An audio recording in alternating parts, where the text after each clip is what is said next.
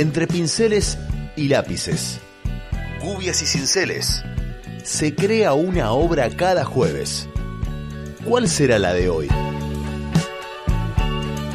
Bienvenidos al atelier de Mariela Rodríguez.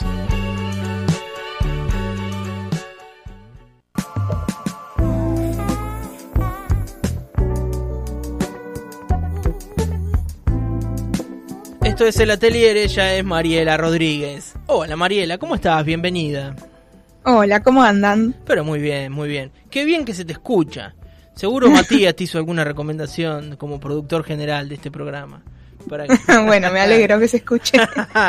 bueno, Mariela, eh, gracias por estar ahí eh, otro, otro jueves con nosotros. Hoy vamos a hablar de la Escuela de Atenas de Rafael. Y uno ya uno ha entrenado un poco el ojo después de, haberte escuchado eh, en varias oportunidades. Y acá me encuentro con una obra que es súper profunda y que tiene un, montón de personas. Digo eh, es como muy compleja no sí tal cual eso iba a decir. Tiene una complejidad un montón de detalles de personas de todo. Eh, es terrible. Qué, qué podemos para, para entender quién, e, quién era Rafael ¿qué, qué podemos decir de él que como introducción bueno, Rafael. No era una tortuga ninja, ¿no? no, no. No, ah, bueno. No, por las dudas, pregunto. Rafael, antes de cumplir 30 años, ya era muy reconocido, ¿sí? Un pintor italiano, por supuesto, y había sido invitado por el Papa de aquel momento, el Papa Julio II, para vivir en Roma. En 1509, él empezó a decorar la primera de cuatro habitaciones en el Palacio Apostólico, ¿sí? que eran llamadas estancias del Vaticano, pero como le pusieron todas obras de él, al final se llaman estancias de Rafael también. Claro, eh, ya que su decoración fue encargada por el Papa a varios artistas, pero como decía recién, eh, fueron reemplazados por Rafael, ¿sí? Y si bien la vida de Rafael fue cortita porque murió cuando tenía 37 años, eh, sus obras generaron un gran impacto y hoy en día siguen siendo recordadas y reconocidas, ¿no? Sí, por supuesto. Ahora, de 37, está bien que se vivía menos antes, pero 37 años es poco. Sí, creo que Leonardo o Miguel Ángel vivieron mucho más. No sé si 70 años, 80, por ahí. Sí, eh, Rafael la verdad que eh, no tuvo mucha expectativa. Sí, sí. Bueno, eh, eh, sin embargo, hizo muchísimas obras y eh, se convirtió en, un artista súper famoso. Sí, bueno, una de las más importantes es esta, la Escuela de Atenas, que él, como características que tiene, es que toma algunas de, Miguel Ángel, de Leonardo, así como sus maestros o sus a, quienes él admiraba, pero le aporta también mucho color, que en esa época no había tanto, hay algunos cuadros de, Rafael que tienen colores, qué sé yo, verdes, violetas, que no son tan comunes, digamos. Em, y la Escuela de Atenas fue el tercer cuadro, la tercera obra que completó Rafael después de una que se llama La Disputa del Sacramento, que también es re compleja, y eh, El Parnaso. ¿sí? La primera representa la teología, la religión, y el Parnaso la literatura. Y están todos en el mismo lugar, ¿no? Estas estancias de Rafael.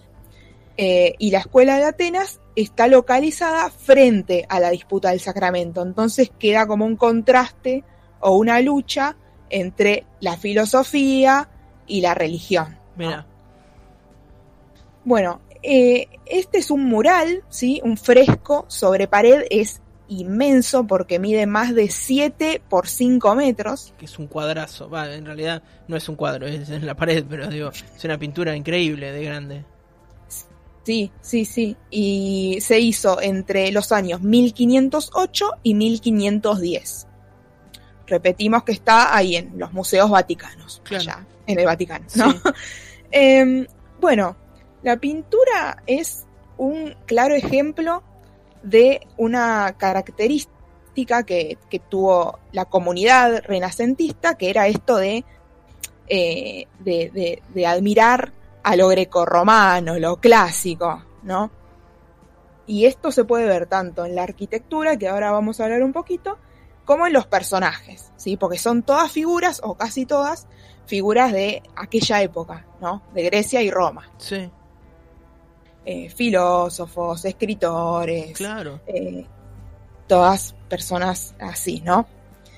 Em, bueno, como vos decías, se ve como todo el techo, toda la estructura en la parte de arriba, y esto nos puede recordar un poco a lo de las meninas, ¿te acordás o se acuerda la gente que también pasa eso, que gran parte del cuadro era el techo? Exacto. Sí, la atención se centra ahí, ¿viste? Eh, en este, y- no solo que se ve el techo, las cúpulas y eso, sino que ha puesto un poquito más y se ve el cielo atrás de eso. Digo, más profundo, hay como un segundo fondo todavía, ¿no? Sí, sí, hay una profundidad impresionante, pero al igual que pasaba en las meninas, como que no nos incomoda, no nos molesta eso, No. o no nos llama la atención, no nos Sí. hace ruido. No, no, no. Claro, no está como se- no está equilibrado en ese sentido, ¿no? Se ve como mucho techo. Claro, sí, sí, eh, pero, pero bueno, como decíamos eso, no, no es que te incomoda, está como muy bien hecho y Sí. te hace como sentir parte del cuadro, ¿no? Ni hablar, ni hablar, sí. Eh, vemos que hay simetría, en el techo arriba mucha geometría muy exacta, Mm. eh, una perspectiva excelente y el punto de fuga, que es donde nace la perspectiva, sí, es a eso lo que le llamamos punto de fuga, está entre medio de las dos figuras centrales, que ahora vamos a hablar sobre quiénes eran, ¿no? Eh, como bien decías vos, hay bóvedas de cañón, hay cúpulas, ¿sí? Eh, que generan mucha profundidad porque hay una sucesiva, una tras de otra. Y a los lados de esas bóvedas hay eh, columnas y hay unas estatuas. Eh, a la derecha está la estatua de Apolo, ¿sí? del dios Apolo, que tiene un instrumento musical, tiene una lira, porque se lo relacionaba con la música. Eh, y abajo de él aparece justo el grupo donde está, por ejemplo, Pitágoras, que se relaciona con la matemática, la música, ¿no?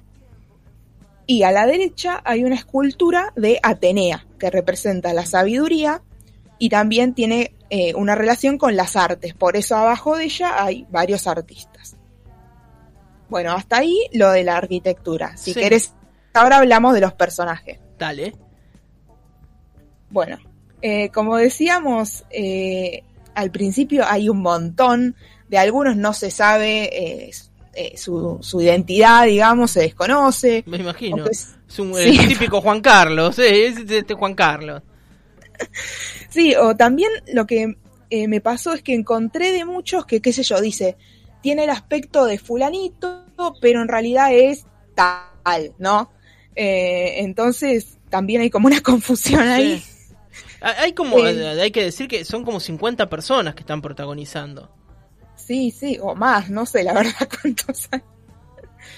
Em, pero sí, hay muchas personas. Vamos a empezar por las dos del medio, Dale. las más importantes, ¿no? Sí. Bueno, en el centro de la obra, justo ahí donde está el cielo, que le da como un aspecto ahí, ¿no? Como etéreo, celestial, no sé. Sí, claro. Eh, está Platón, que es el señor pelado, y Aristóteles, que es el otro muchacho, ¿no? ¿Por qué nos damos cuenta que son estas dos personas? Porque en los gestos de las manos se reflejan sus corrientes de pensamiento, ¿no? Eh, es decir, Platón, que se vinculaba con lo idealista, el mundo de, de las ideas y qué sé yo, señala para arriba, Está haciendo Y- la B peronista, ¿no? Está por eso- lo podemos identificar, por eso nos damos eh, cuenta que es Platón. Está No, señalando para, li- para arriba, claro. Sí, se ve clarito. Sí. para arriba y Aristóteles, que fue su alumno, está señalando hacia el piso, hacia el, hacia el cielo, porque se vincula con lo material, los experimentos, lo empírico y todo eso. También cada uno tiene un libro eh, en sus manos, el de Platón tiene el nombre Timeo, que era el nombre del libro de él, y el de Aristóteles Ética, que también era suyo, ¿no? Que ni se ven igual, yo la verdad que no veo dónde dice eso. Eh, hay que viajar y verlo en persona, seguramente, para poder detectar el detalle. Sí. Em, y bueno, otro dato importante es que Platón como esto que le decía recién, hay personajes que tienen rasgos de otros. Platón tiene rasgos de Da Vinci, de Leonardo da Vinci. Es verdad.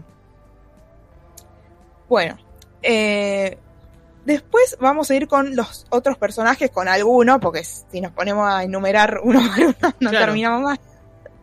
Eh, por ejemplo, abajo de la dupla central hay un señor tirado en el piso, Sí. que es el filósofo Diógenes. Después, eh, a la izquierda, no mentira, a la derecha que tiene una túnica verde, un señor medio pelado, Sí. es eh, Sócrates. Después, bien, bien, bien a la, a la derecha hay unos señores con unas eh, coronas de, de hojas, son Zenón de Celea y Epicuro. Después eh, está Pitágoras, que es un señor que está leyendo y hay como mucha gente alrededor, Sí. también bien abajo. Eh, cerca de él hay un señor que está con un bloque de mármol. Sí, abajo a- de apoyado eh, sobre un bloque de mármol, claro. Sí, sí, perdón, no sé qué dije. está, Sí, está abajo de eh, Platón y Aristóteles. Y este es Heráclito que tiene rasgos de Miguel Ángel y por eso también está este bloque. Claro. ¿no? Después hay un señor con un compás en el otro extremo que es Euclides, que está junto a un pintor que era amigo de Rafael llamado Bramante. La única mujer que hay es una que está toda de blanco, cerca de donde estaba eh, el que estaba leyendo y el del bloque. Hay como una figura de blanco que sí, mira estoy viendo. al espectador. Sí. Bueno, ella es la única mujer, eh, Hipatia de Alejandría, filósofa neoplatónica, que tiene rasgos, parece, de la musa y la novia de Rafael, Margarita se llamaba. Buen guiño metió ahí Rafael. Cumplió. Sí, sí. Después hay un, un hombre que tiene una armadura, que es el único, así que ahí es fácil identificarlo, que es Alejandro Magno. Aparecen también Plotino, eh, eh, ¿cómo se llama? Homero. Y bien, bien, bien a la derecha hay una cara que está mirando al frente. Y es ni más ni menos que Rafael. ¿sí? Hay un autorretrato. Y bueno, hay un montón de personas más, eh, pero estos son como los más Los importantes, o los que se conocen. Claro, exacto. Sí, sí, sí. Bueno, y para finalizar quería ir con las reproducciones del cuadro. No voy a decir reversiones porque, por lo que leí, los museos vaticanos no permiten reproducciones idénticas de las obras de arte que poseen. Ajá. Así que no hay ninguna igual, igual, igual. Claro. Que Una reversión tiene que ser justamente. Claro, por eso, son reproducciones, digamos. Eh, hay una en el Museo de Victoria y Alberto en Londres, ¿sí? Son todas, casi todas más chiquititas, ¿sí? Después hay una en la Universidad de Virginia, otra en la Catedral de Kaliningrado en Rusia, en la Universidad de Carolina del Norte, en otra Universidad de Texas, hay una en la Biblioteca de Santa Genoveva en París, y la que más me llamó la atención, que no le podía creer, es que en la tapa de los discos Use Your Illusion 1 y 2 de los Guns N' Roses Sí. hay un pedacito de la escuela de Atenas. Es verdad. Yo no lo sabía y me puse a comparar el recorte de la tapa. Es como un, recorte del cuadro y eh, efectivamente, ahí está. Mira, y musicalizamos. Esto es un clásico. Mirá, mirá, mirá. Se convierte en una película de repente el programa. ¿En qué momento estaba Axel acá? Sí, sí. eh, sí, son las dos figuras que aparecen al lado de Plotino. Hay como un nene pareciera escribiendo y Claro. otra persona como asomándose al lado. Sí. Esas dos fueron extraídas, esas dos figuras, por el artista Mark Costavi y, y se utilizaron en la tapa de los discos. Eh, Qué bárbaro. Así Ese que Es un excelente detalle, no lo conocía. Que está bueno, No. Además ese disco, yo me lo acuerdo en la casa de mi amigo Fede y Gustavo, les mando un saludo. De hecho, estaba siempre ahí, mirá, y me- yo no lo tengo en mi casa porque nunca escuché a los Guns así habitualmente, pero ellos sí, y ahí estaba, mirá lo que vengo a descubrir. sí, encima en este disco hay muchas canciones Sí. de las más conocidas, Oh, esto, escucha, escucha, María, escucha. Me da una angustia interminable. Mira, escucha. Es una época, ¿viste? Mini componente agua, todo negro, ¿viste? Con doble casetera. Buena banda. Un rock mucho, mucha pulsera, ¿viste? Mucho tatuaje, Jack Daniel y esas cosas. Venían las cartas también. Bueno, eh, perdóname, vos no- no- ni siquiera ni siquiera viviste eh, eso, así que mejor, mejor para vos, igual, mejor para vos. No estás eh, sufriendo, pero vos me decís que escuchás mucho este disco, ¿no? ¿Te gusta los Eh, y lo escuchaba cuando era chiquitita, porque a mi mamá le gusta. Ah, claro, está bien. Sí, más vale, claro. Sí, me imagino a tu vieja ahí haciendo un bailecito tipo Axel, ahí como viéndose. Claro, están tiene hitazos este disco. Sí, sí. ¿De qué año es? Eh, del 91 tengo yo. Claro, claro. Sí, es una, es una estética. En cualquier momento se me crece una galera acá arriba, no sé. bueno, Mariela, eh, me encantó la, la columna. Me encantan estos remates. Esto de encontrar. eh, esto, de la, de la- esto es de la cultura popular total, ¿no? Un cuadro. Es que ¿quién va a pensar que Eso. Rafael y los Guns Eso, se tenían- relacionados? se tocan, ¿no? Sí.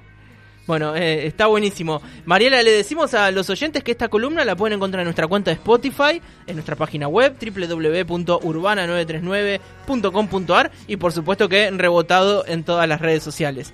Mariela, me encantó la columna de hoy. Eh, buenísimo. La escuela de Atenas, un cuadro que tiene... Puedes estar dos horas mirándolo, ¿no? Como buscando a Wally, ¿viste? Que te tirás a mirar Sí. dónde está Wally. Bueno, así, pero con, con una pintura.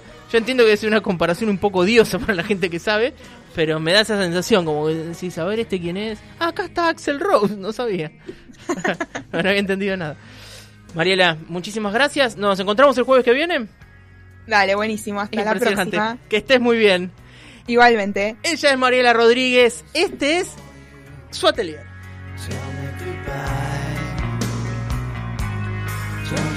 Take it so hard now, and please don't take it so bad.